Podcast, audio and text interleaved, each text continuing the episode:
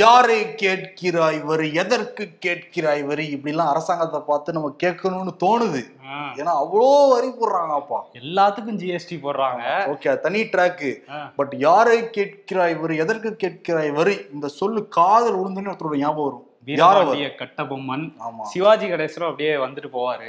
ஆமா அந்த வசனத்தினால வீரவாணி கட்டணும் இப்படிதான் இருந்திருப்பாரு நம்ம வந்து மெய்சில் இருக்கிற மாதிரி நடிச்சிருப்போம்ல சிவாஜி கணேசன்.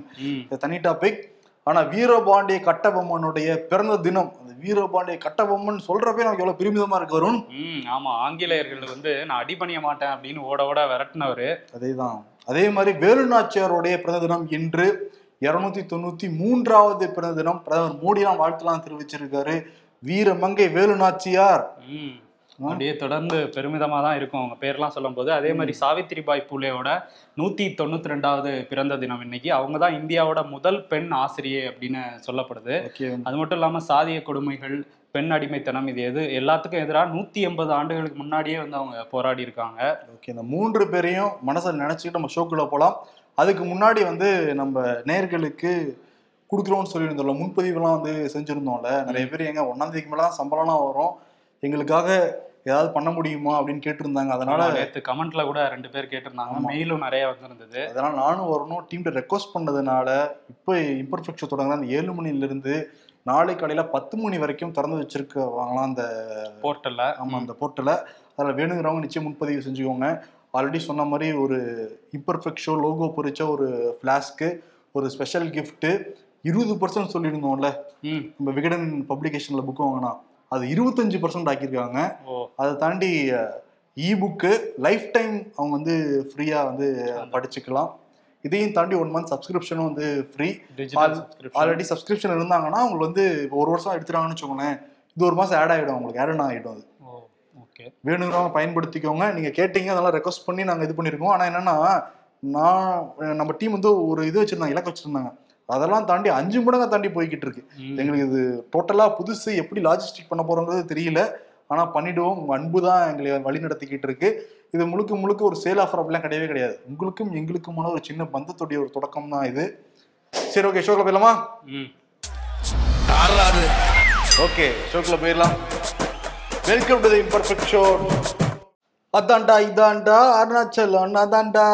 அன்னை தமிழ்நாட்டுல அனைவருக்கும் சொந்தம்டா அப்படின்ட்டு ஒருத்தர் கிளம்பியிருக்காரு. இனிமேல் அன்னை தமிழர்கள் நானும் தமிழர் தான் நானும் தமிழன்டா அப்படின்னு பேச போறாராம் ஒருத்தர். ஆமா சும்மாவே திருக்குறள்லாம் சொல்லுவாரு. இப்ப அகநானூறு புறநானூறுலாம் படிப்பாருன்னு நினைக்கிறேன். ஆமா இது யாரு கிளப்பி விட்டதுன்னா பிஜேபி தான் கிளப்பி விட்டது சஸ்பென்ஸ் உடைச்சிருவோம். பிரதமர் மோடி நாடாளுமன்ற தேர்தலில் ராமநாதபுரத்துல போட்டியிட போறார் அப்படிங்கிற செய்தி நேத்துல இருந்து சமூக வலைத்தளத்துல அடிபட்டுக்கிட்டு இருக்கு. நம்ம நேர்களுமே பர்சனல் நிறைய பேர்ல பின் பண்ணிலாம் வந்து கேட்டிருந்தாங்க. உண்மையா சொல்லுங்க அப்படின்னு சொல்லிட்டு. இது ரெண்டு விதமா சொல்றாங்க. முதல்ல இந்த சைடு பார்ப்போம். இப்போ இருக்கிறது வாரணாசி செய்தியில தான் அவர் இருக்காரு. அங்க ஸ்ட்ராங்கா இருக்கு. தமிழ்நாட்டுல வந்து நம்ம ஸ்ட்ராங் பண்ணணும். ஏன்னா கேரளால அவங்களால காலூன்றவே முடியாது. கர்நாடகா ஆல்ரெடி ஆட்சியில் இருக்காங்க. பட். தமிழ்நாடை நம்ம வந்து ஃபோக்கஸ் பண்ணணும்னா பிரதமர் மோடி மாதிரி ஒரு நபர் இங்க போட்டிட்டாங்கன்னா மொத்த கவனமும் இங்க வந்து திரும்பவும் நம்ம ஈஸியா அறுவடை பண்ணிடலாம். இதான் நமக்கு கிடைச்ச வாய்ப்பு அப்படின்னு சொல்றாங்க. இது ஒரு பக்கம். லாஜிக்கா இருக்கா? ஆமா இன்னொன்னு அந்த வாரணாசியில வந்து காசி இருக்கு. இங்க அந்த ராமநாதபுரம் தொகுதியில ராமேஸ்வரம் இருக்கு. அந்த இந்துத்துவ பிரச்சாரங்கள்லாம் கூட எடுபடும் அப்படின்னு சொல்லியிருக்காங்க போல. அதனால இங்க கால் வைக்கலாம்னு ஒரு பிளான்ல இருந்திருக்காங்க. கேக்குறப்ப நல்லா இருக்குல்ல. லாஜிக்கா இருக்க மாதிரி இருக்குல்ல? பட் இப்படி இல்லைங்கிறாங்க. இதை யார் வந்து கிளப்பி விட்டதுன்னா பிஜேபியில ஹல்க் ரசி சீட்டு கொடுத்துருவாப்ல. மனிதர் அவர் தான் கிளப்பி விட்டாரா அவர் வந்து இப்ப தேர்தல் வரப்போது இல்லப்பா அப்படின்னு ராமநாதபுரத்துக்கிட்ட இருக்கவங்க கிட்ட. ரசீது வாங்குறதுக்காக பல ரசீதுலாம் கேட்கக்கூடாது. அது போன மாசம் இப்ப இந்த ரசீது வந்து புது மாசம் புது மாசத்துக்கான புது வதந்தி தான் இது. அதனால யாரும் வந்து நம்பிட வேண்டாம் இன்னொரு வதந்தி வேற கிளப்பி விட்டாங்க பசும்பொண்ணுக்கு போன வாரமே போன இதுலயே வரதா இருந்ததுல அந்த தேவர் ஜெயந்தி அன்னைக்கு. அடுத்த வருஷம் வரப்போறாருன்னு இப்பவே வேற கிளப்பி விட்டுருக்காங்க இதெல்லாம் சேர்ந்துதான் இந்த ராமநாதபுரத்துல போட்டியிட போறாருன்னு ஒரு தகவல் வந்து சொல்லியிருக்காங்க. அதேதான்ப்பா போட்டோஷாப் கட்சி தலைவர் ஒருத்தர் இருக்காருல்ல அவர் குடியரசு சுத்துவார்ல ஹல்க் மனிதர் ஒருத்தர். வச்சுக்கிட்டு. யாரு- யாருன்னு தெரியுது. அவரே அவர் தான் கிளப்பி விட்டுருக்கதா சொல்றாங்க. பிஜேபியில முக்கியமான தலைவர் இருக்காரு. அவரே செய்தியை பார்த்து அதிர்ந்து போயிட்டாராம். ஏன்னா ஏன் நான் கேட்கற தொகுதியில மோடி பண்ணிட்ட போறாரா அப்படின்னு. யாரையா கிளப்பிட்டதுன்னு நல்லா ஃபோக்கஸ் திருப்பினா ஹல்க் முடியாது தான் வந்து தெரியுறாரு. ஓகே ஆனா என்னன்னா அங்க விசாரிச்சு பாக்குறப்ப என்ன சொல்றாங்கன்னா நம்ம ரிப்போர்ட்டரையும் நம்ம வந்து கேட்டோம். விவேக் ராஜ். ம். அவர் என்ன சொல்றாரு? இது ஃபுல்லா முஸ்லீம் ஏரியாக்கள் கீழக்கரையா இருக்கட்டும் இப்ப ராமேஸ்வரம் நீங்க சொன்னீங்களே. ராமேஸ்வரம் இந்த கோயில் மட்டும்தான் இந்துக்கள் வாழ்ற பகுதி. ராமேஸ்வரம் மக்கள் இஸ்லாமியர்கள் தான். ராமேஸ்வரம் கோயிலை சுத்தியே அறுபத்தெட்டு பள்ளிவாசல் இருக்கான். யோசிச்சு பாருங்க. அப்படி வந்தாங்கன்னா கூட ஏடிஎம்கே டிஎம்கே மத்த எல்லா கட்சிகளும் ஒண்ணா சேர்ந்து பிஜேபிஆர் கட்சிகள் எல்லாம் ஒண்ணாவே சேர்ந்து தோக்கடிக்கு டெபாசிட் கூட வாங்க முடியாத அளவுக்கு வேலை பார்ப்பாங்க. இதெல்லாம் மேலிடங்களுக்கு தெரியும். டெல்லியில இருந்தே இப்ப கேக்குறாங்களாம். ம். யாரையா கிளப்பி விட்டது அப்படின்ட்டு. இது என்ன யூபியா நீங்க ஈஸியா வந்து ஜெயிச்சுட்டு போறதுக்கு அப்படின்னு சொல்லிட்டு இருக்காங்க. அதனால அதுக்கான வாய்ப்பு இல்ல அப்படிங்கிறது வதந்தி இதோட டாட் வச்சுக்கலாம். ஒரு அன்னை தமிழ் தமிழர்லாம் வந்து சொல்ல முடியாது. ஓகே. இன்னொரு விஷயம் என்னன்னா பிஜேபியில தான் சர்ச்சைக்கா கொஞ்சம் காயத்ரி ரகுராம் இருக்காங்கல்ல. அவங்க சஸ்பெண்ட் பண்ணியிருந்தாங்க? எதுக்காகன்னா டெய்சி சரண் சூரிய சிவா ரெண்டு பேரும் ஆடியோ விவகாரத்துல இப்படிதான் பெண்களுக்கு அநீதி நடக்குதுன்னு போட்டாங்க.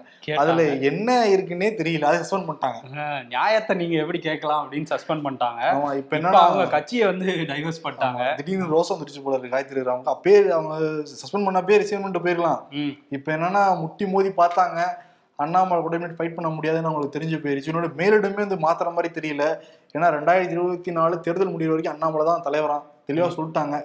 சரி இனிமேல் இருந்தோம்னா நமக்கு இங்க டோட்டலா நம்ம டேமேஜ் ஆயிடும்னு சொல்லிட்டு நிறைய புகார்லாம் கொடுத்துருக்காங்க. ஏன்னா நிறைய வீடியோ இருக்கு ஆடியோ இருக்கு. எல்லாத்தையும் நான் வெளியிட போறேன். காவல்துறை நான் கொடு- கொடுக்க போறேன். அண்ணாமலை தமிழ்நாட்டு பாஜக தலைவரா வந்ததுக்கு பிறகு பெண்களை யாரும் மதிக்கிறதே கிடையாது. முக்கியமா சம உரிமை கட்சியில இல்ல. ரொம்ப அநாகரிகமான அரு- அருவருப்பான வகையில தொடர்ந்து வந்து திட்டுறாங்க பெண்களை. அதுக்குன்னு ஒரு கேங்கலா இருக்குன்னு சொல்லிட்டு ஒரு நெடிய கடிதம். இது அமித்ஷாக்கு அனுப்பி வச்சிருக்காங்களா அவங்க? ஆமா ஆனா அந்த ட்வீட் தான் போட்டிருந்தாங்க ஃபர்ஸ்ட் அது நைட்டு ரெண்டு மணிக்கு போட்டிருந்தாங்க அந்த ட்வீட் தூங்க முடியலையே. யாரும் அப்ப கூட போன் பண்ணி டார்ச்சர் பண்ணிருப்பாங்கன்னு நினைக்கிறேன். உடனே விலகுறேன்டா கட்சியிலன்னு போட்டாங்க போல. எப்படி திமுகல வந்து முதல்ல தூங்க முடியாம இருக்காரு பிஜேபியில முன்னாள் பிஜேபி இப்ப சொல்லணும் அவங்கள. ஆமா. காயத்ரியாவும் தூங்க முடியாம தவிச்சிருக்காங்க. ம் ஆமா தவிச்சிருக்காங்க. இது பிஜேபி பத்தி பேசும்போது அண்ணாமலை வந்து நேத்து ஒரு கூட்டத்துல பேசியிருக்காரு. போயஸ் கார்டன் பாய்ஸை நான் விட மாட்டேன் ஏப்ரல் முதல் வாரத்துல அவங்க ஆயிரத்தி தொள்ளாயிரத்தி அறுபத்தேழில் ஆட்சிக்கு வந்தாங்கல்ல அப்போ இருந்து இப்போ வரையும் பண்ண ஊழல்லாம் வந்து நான் அக்கௌண்ட்டு கேட்க போகிறேன் அப்படின்னு சொல்லியிருக்காரு. அது ஏன் ஏப்ரல் முதல் வாரத்துல கேக்குறாருன்னு தெரியல. ஏப்ரல் ஏப்ரல் ஃபுல் பண்ண காத்திருக்காரோ இல்ல மக்கள். அப்பதானே அந்த வாட்ச் பில்லு வெளியிடுறேன்னு சொன்னாரு. அப்ப வெளியிட்ட போனதும் இதை அனுப்பிச்சு திசை திருப்பிடலாம்னு பாக்குறாரு போல. அதை வெளியே சொல்லிட்டாரு தெரியாம இப்பவே. போட்டோஸ் ஆஃப் கட்சி தலைவர் ஒருத்தர் வந்து ஃபிளைட்ல போய் எமர்ஜென்சி டோர் திறந்துட்டாருன்னு செய்தி அடிபட்டு இருந்துச்சுல்ல ஆமா. அது உண்மைன்னு தான் சொல்றாங்க. அப்படியா? ட்ரை. பண்ணிருக்காரா? இண்டிகோ ஃபிளைட்டா அந்த போட்டோஸ் ஆஃப் கட்சி தலைவர் போய். அந்த ஏர் ஹோஸ்டர்ஸ் எல்லாம் சொல்லுவாங்கல்ல அந்த ஏர் ஹோஸ்டர்ஸ் பாருங்க இங்கதான் வந்து சைடுல இருக்காங்க. கொஞ்சம் அந்த செயல்முறை விளக்கம்லாம் செயல்முறை. கொடுக்குறப்ப இங்கதான் நமக்கு எமர்ஜென்சி டோர் இருக்கு. இங்க அந்த மாஸ்க் எடுத்து மாட்டிக்கலாம். இப்படி வரலாம் இது இருக்கு. அந்த போட்டோஸ் ஆஃப் கட்சி தலைவர் என்ன பண்ணிருக்காரு பக்கத்துல ஆ. நம்ம பக்கத்துல தானே இருக்கு. திறந்து பார்ப்போமேன்னு சொல்லிட்டு அவரும் ஒரு பக்கத்துல இருக்க இன்னொரு முக்கியமான தலைவர் அவருமே பிஜேபியில தேஜஸ்வி சூர்யான்னு சொன்னாங்க. சொன்னாங்க ஓகே சொன்னாங்க. சொன்னாங்கல்ல திமுகல. அதுதானே அது வந்து திமுக சொன்னாங்கல்ல. சரி மாப்பிள்ள என்ன இருக்கு? திறந்து பார்ப்போமேன்ட்டு ஃபிளைட் டேக் ஆகிறது திறந்து பார்த்துட்டாங்களாம் ஐயோ. திறந்துருச்சு. அலாரம் அடிச்சு. நல்ல வேளை நடு வானத்துல போகும்போது திறந்து என்ன இருக்குன்னு பாப்போம்னு நினைச்சிருந்தாங்கன்னா என்ன ஆயிருக்கும்? அப்புறம் வந்து அந்த வடிவேல் அதுல சுத்தி சுத்தி விளையாண்டு வரல. அது மாதிரி விளையாண்டு இருக்காங்க இப்படித்தான் இருக்காங்க கதை. இப்படி சின்ன விளையாட்டு பசங்களை வச்சுக்கிட்டு எப்படி தேர்தலை சந்திக்க போறாங்கன்னு தெரியலையே. அதான் அது இன்னொரு பக்கம் அது இருக்கட்டும். ஆக்சுவலி நம்ம சொன்னது போட்டோஷாப் கட்சி தலைவர் தான் சொல்லிடுவோம் யாரு பேரையும் குறிப்பிடலாமா அதையும் அண்டர்லைன் பண்ணிக்கிறோம்ப்பா ஆ, ஆமா திமுக குறிப்பிட்ட பேர்களை நம்ம குறிப்பிட்ட அவ்வளவுதான். அவ்வளவுதான். அதுதான் அப்புறம் இன்னொன்னு பாத்தீங்கன்னா அண்ணாமலை எடப்பாடி பழனிசாமி ஒண்ணா சேர்ந்துட்டாங்க. ஆமா சேர்ந்து அறிக்கை விட்டுருக்காங்க. என்னன்னா சேர்ந்துனா தனித்தனியா தான் அறிக்கை விட்டுருக்காங்க. அந்த பெண் காவலருக்கு வந்து திமுக நிர்வாகிகள் வந்து பாலியல் தொல்லை கொடுத்தாங்கல்ல இதெல்லாம் இந்த அவங்க கட்சியில தப்பு பண்ணும்போது மட்டும் கண்ணை மூடிக்குவாரு முதல்வர் அப்படிங்கிற மாதிரி காட்டமான அறிக்கைகள்லாம் வந்து கொடுத்துருக்காங்க இருந்து. எல்லாம் ஒண்ணா சேர்ந்துட்டாங்க. நியாயம் தானே அது? பெண். காவலர்களுக்கே இங்க பாதுகாப்பு இல்லைன்னா மத்த எல்லாருக்கும் எப்படி பாதுகாப்பு இருக்கும் அப்படிங்கிற கேள்வி கேட்கறது நியாயமா இருக்கா இல்லையா அது? இது வரைக்கும் என்ன நடவடிக்கை எடுத்தாங்க? அந்த ரெண்டு பேரும் அரெஸ்ட் பண்ணிருக்காங்களா? இல்ல சிஎஸ்ஆர் காப்பி போட்டிருக்காங்களா? இல்ல எஃப்ஐஆர் போட்டிருக்காங்களா? இதே வேற யாராவது பண்ணியிருந்தா என்ன பண்ணிருப்பாங்க இவங்க? அவங்க கட்சிக்காரங்கன்னா அவங்களுக்கு ஒரு சட்டம் மத்தவங்க சாமானியர்களோட ஒரு சட்டம்னா இப்படி ஏற்புடையதே இல்லைல்ல? ம். இதுதான் டோட்டலா அட்டூழியம் பண்றாங்க அராஜகம் பண்றாங்க திமுக மேல குற்றச்சாட்டு இருந்துகிட்டே இருக்கு. நடவடிக்கை ஒரு டைம் நீ எடுத்தா மட்டும்தான் எல்லாரும் கவனம் மத்தவங்க எல்லாம் பண்ணாம இருப்பாங்க. நம்ம கட்சி தானே ஆட்சியில இருக்கு. நம்ம மேல நடவடிக்கை எடுக்க மாட்டாங்கம்மான்ட்டு சொன்னா சென்னையில இருந்து கன்னியாகுமரி வரைக்கும் எல்லாரும் அட்டகாசம் பண்ண வச்சிருவாங்க திமுக காரங்க ஏற்கனவே கவுன்சிலர்கள்லாம் பல இடங்கள்ல அட்டகாசம் பண்ணிட்டு இருக்கதா தகவல் வந்துட்டு இருக்கு. இப்போ இப்படி விட்டுட்டாங்கன்னா இவர் கண்டிக்காம விட்டுட்டாருன்னா இன்னும் இது தொடரும். கண்டிப்பா. இது பண்ணணும் ஏதாவது. அமைதியானக்காரங்க தொடர்ந்து. ஆனா இன்னொன்னு என்னன்னா அந்த குடியரசு விழாவுல தமிழ்நாடு ஊர்தி போன வருஷம் செலக்ட் ஆகவே இல்லை. நம்ம வீர தமிழர்களுடைய அந்த அவங்களுடைய மாடல் எல்லாமே அந்த ஊர்தியில் இருந்தது. ஆனால் செலக்ட் பண்ணவே கிடையாது. எந்தெந்த மாநிலங்களில் தேர்தல் நடக்குதோ ரெண்டாயிரத்தி இருபது நடந்ததோ அதெல்லாம் செலக்ட் பண்ணி வச்சிருந்தாங்கல்ல. இப்போ தமிழ்நாடு வந்து இந்த வருஷம் தேர்வாயிருக்கு. ஓ தேர்வாயிருக்கா? எதுக்கு ரெண்டாயிரத்தி இருபத்தி நாலு தேர்தலுக்கா? ஆமா இப்பயே அச்சாரம் போறாங்க. இப்ப அடுத்து இந்த வருடம் ஒன்பது வருடம் ஒன்பது மாநில தேர்தல் நடக்குது இல்ல. அதுல பல மாநிலங்களுக்கும் அதுல இடம் கிடைச்சிருக்கான் ஓஹோ இதெல்லாம் கனெக்ட் பண்ணி தான் எல்லாம் பண்ணிட்டு இருக்காங்க. எல்லா செயலும் வந்து இதோட தொடர்பு படுத்தி தான் இருக்கு பாருங்க பிஜேபி பண்றது. ஆமா. ஆனா நல்ல விஷயம் தான் நம்ம அந்த ஊர்வலத்துல வந்து தமிழ்நாடு ஊர்தி போச்சுன்னா. அதே மாதிரி இந்த போராட்டம் நடத்திட்டு இருந்தாங்கல்ல செவிலியர்கள். அவங்களுக்கு வந்து மாற்றுப் பணி வழங்குவோம் அப்படின்னு வந்து மாசு சொல்லிட்டாரு. நேத்து ஒரு நீண்ட நடிய விளக்கம் வந்து கொடுத்திருந்தாரு. அதுல என்ன சொல்லியிருந்தாருன்னா அதிமுக வந்து இது சரியான விதிமுறைகளை பின்பற்றாம நிறைய பேரை எடுத்துட்டாங்க. நாங்க வந்து அவங்கள பணி நீக்கம் செய்யவே இல்லை. விதிமுறையை பின்பற்றாதனால நீதிமன்றம் தான் வந்து பணி நீக்கம் பண்ண சொல்லுச்சு. இருந்தாலும் நாங்க வந்து அந்த காலி பணியிடங்கள்ல வந்து நாங்க நிரப்புவோம் அந்த ஆட்களை அப்படிங்கிற மாதிரி அவங்க சொல்லியிருக்காங்க.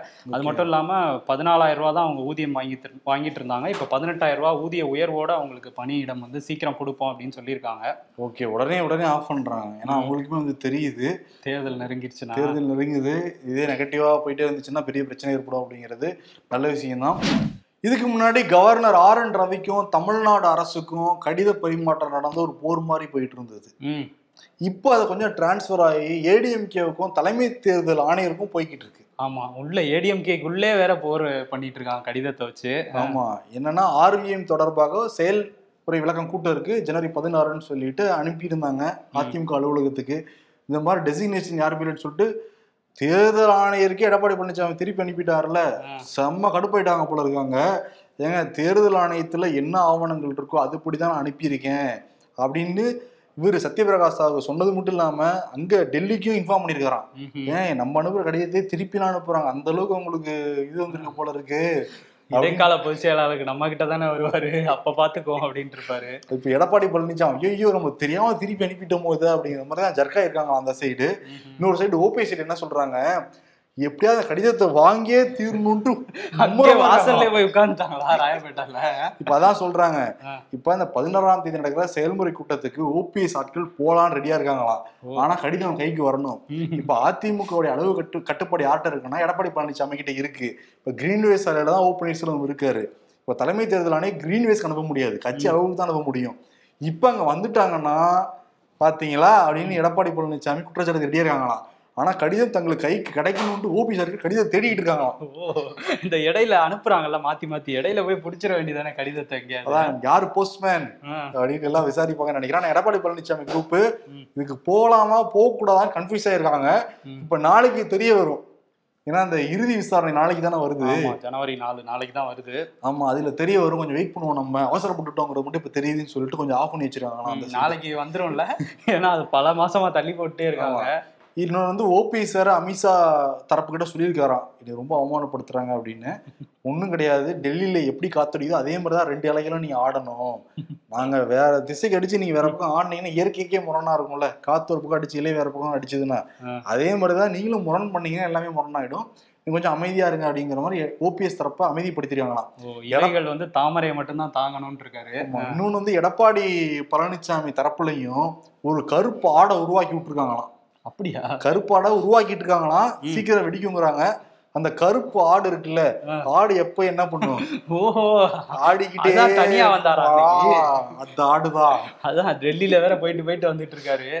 அந்த ஆடுதான் வந்து? கருப்பு ஆடுங்கிறாங்க. ஏன்னா சாதாரணமே சாதாரணமா அவர் தொட்டாலே பயங்கரமா ஆடுவாப்புல. சிலுக மாட்டாரு அவர் அந்த மனிதர்.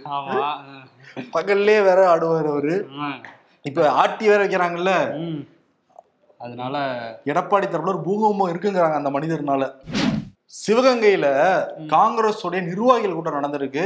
பாசி தான் தலைமை தாங்கி இருக்காரு ஓ அவரோட கோஷ்டி. அவருடைய கோஷ்டி. அவரே அதெல்லாம் பேசுறாங்க. அந்த வீடியோல என்னன்னா மொத்தம் இங்க ரெண்டு கோஷ்டி இருந்துச்சு. இப்ப மூணாயிடுச்சு. ரெண்டு கோஷ்டி எந்த கோஷ்டியும் வேணாம்னு நினைக்கிற ஒரு கோஷ்டி இருக்காது. மூணு கோஷ்டி மொத்தம். அங்க வந்த ஒருத்தர் வந்து இன்னொரு பிரச்சனை கிளப்ப மொத்தம் நாலு கோஷ்டி ஆயிடுச்சுன்னு சொல்லிட்டு பாசியே. சிவகங்கையில நாலு கோஷ்டி இருக்கிறது ஒத்துக்கிற மாதிரியே அங்க வந்து பேசுறாரு. சிவகங்கையிலே நாலு கோஷ்டினா தமிழ்நாட்டுல இருநூத்தி முப்பத்தி நாலு தாண்டி போகும் போல இந்தியாவுல யோசிச்சு பாருங்க. டெவலப்பே ஆகலைங்கிறது தெரியுது காங்கிரஸ். அதுல ஒரு அம்மா சொல்றாங்க பாசிக்கிட்ட. ஐயா நீங்க வந்தீங்கன்னா எங்க பேரெல்லாம் சொல்லி கூப்பிடுறீங்க. மரியாதையா இது பண்றீங்க. ஆனா சின்னவருக்கு அதெல்லாம் தெரியவே மாட்டேங்குதுங்கன்னு சொல்றா. பாசி மகனை விட்டு கொடுக்காம. இப்பதான் வந்திருக்காரு. கத்துவார் கத்துவார் கத்துக்குவார் அப்படிங்கிறாரு. இப்பதான் வந்திருக்காரு. அவர் ரெண்டு டைம் எம்பியா இருக்காருங்க. அவர் சின்ன குழந்தை. எல்கேஜி யூகேஜி படிச்சுக்கிட்டு இருக்காரு எம்பி ஆயிட்டாரு. நெட்ஃபிளிக்ஸ் பாக்குறாரு. இதெல்லாம் தெரியாதான் அவருக்கு? நாலு வருஷம் முடிஞ்சிருச்சு கிட்டத்தட்ட எம்பி ஆகி. இன்னும் கத்துக்கிட்டு இருக்காருங்கிறாரு அப்பா மகனை விட்டு கொடுக்காம. அது ஒரு தடவை கேட்டிருக்காரு. ஐயா திமுக மொத்தம் இருபத்தேழு வார்டு இருக்கு. இந்த ரொம்ப வயசானவங்க வறுமை கூட்ட கீழே இருக்கவங்களுக்குலாம் ஆயிரம் ரூபாய் பணம்லாம் கொடுக்குறாங்க. நீங்க அப்படி கொடுக்கலாமே அப்படின்னு கேட்டதுக்கு பாசியா? கொடுக்கலாம் கொடுக்கலாம். கொள்ளையடிச்சா கொடுக்கலாம் அப்படிங்கிறாரு. அப்ப என்ன அப்ப அர்த்தம்? திமுக கொள்ளை அடிக்குதுன்றாரா இந்தாட்டா தான் சொல்றாரு அவரு. அவர் திரும்பி விடாம கேக்குறாரு. இல்லை நான் வறுமை கூட்டுக்கு கீழே ரொம்ப ஏழ்மையாக இருக்கணும் கேட்குறேன் அப்படிங்கிறப்ப அதான் நானும் சொல்கிறேன் கொடுக்கலாம் கொள்ளையடிச்சா கொடுக்கலாம் அப்படிங்கிறாரு. இங்க வறுமை கூட்டில் இருக்கிற காங்கிரஸ்காரர் ரொம்ப பேர். ஒரு எம்பியா இருக்காருல்ல ஒரு ஆயிரம் வேணா ஆயிரத்தி நூறு நூறு ரூபா. செலவு வச்சுக்கலாம் அப்படி செய்யலாம்னு சொல்ல வரேன். செய்யலாம் செய்யலாம். செய்யலாம்.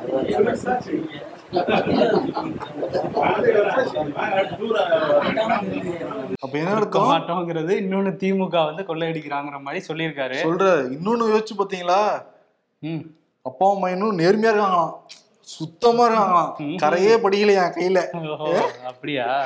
கொள்ளையடிச்சா கொடுக்கலாம். அவர் இன்னொன்னு என்ன சொல்றாரு? அப்படிதான் அப்படிதான் கட்சியெல்லாம் வளர்த்த முடியாது நம்ம அப்படிங்கிறாரு. அதான் ஒவ்வொரு கோஷ்டிக்கும் வேற கொடுக்கணும் கொடுத்தா Very- கொடுக்க மாட்டாங்க. வெரி பேட் கண்டிஷன்ல இருக்கு காங்கிரஸ். அவர் கிளம்பி போயிட்டாப்ல அவரு. இருந்து ஒருத்தரும் போயிட்டாப்லாங்க. அவர் இன்னும் கேக்குறாரு. இவர் கொள்ளையடிச்சா கொடுக்கலாம்னு உடனே கிளம்பி போயிட்டாப்ல அவ்வளவுதான் இந்த கட்சி டெவலப் அவரு ஆகும் நான் இன்னொரு கோஷ்டியை நான் உருவாக்கிட்டு வரேன். நான் போயிட்டாரு அவரு. இப்படிதான் போயிட்டு இருக்கு? காங்கிரஸ் உடைய இது.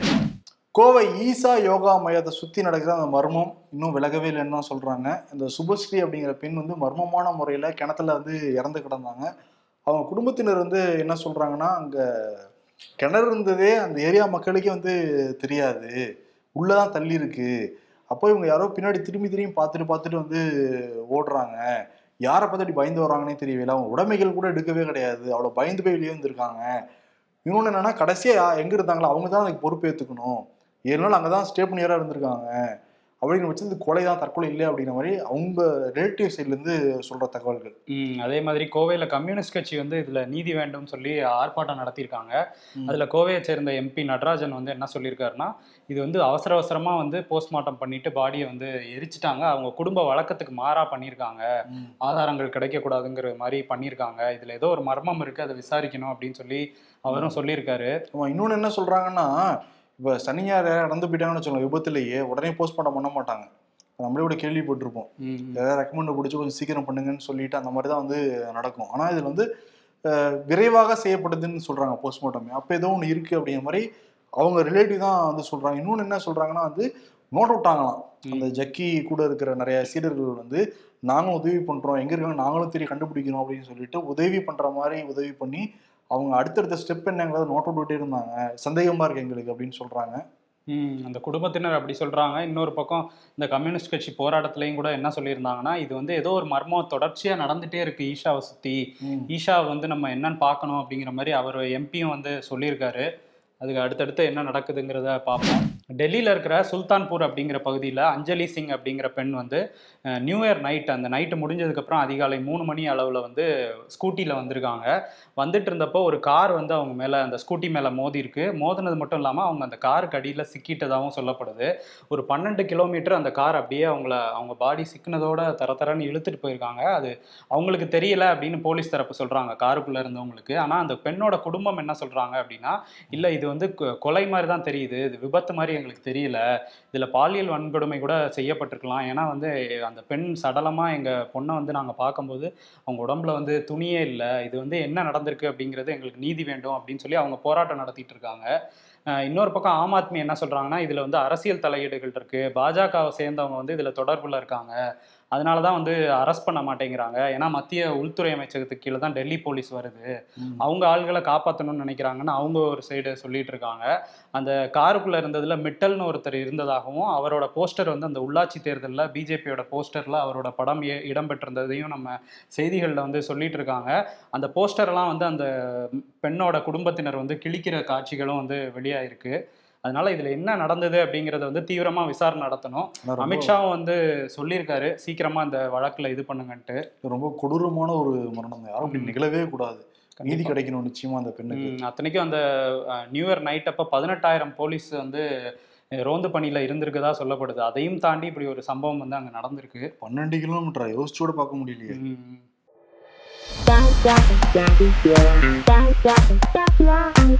ஜிம் ஓனர்ஸ் ஃபுல்லா வந்து காசு எண்ணிக்கிட்டு இருக்காங்க. எவ்வளவு பேர் ஜாயின் பண்ணியிருக்காங்க. நீ தானே ஜாயின் பண்ணியிருக்க? ஆமா இல்ல. நீங்க தான் ஜாயின் பண்ணிருக்கீங்கன்னு நினைக்கிறேன். நியூ இயர் அன்னைக்கு ஆபீஸ் இருக்கா உனக்கு? Not only new year and Pongal Ramzan Deepavali Christmas all all day I have office எங்களுக்கு சொன்ன மாதிரியே இருக்கு.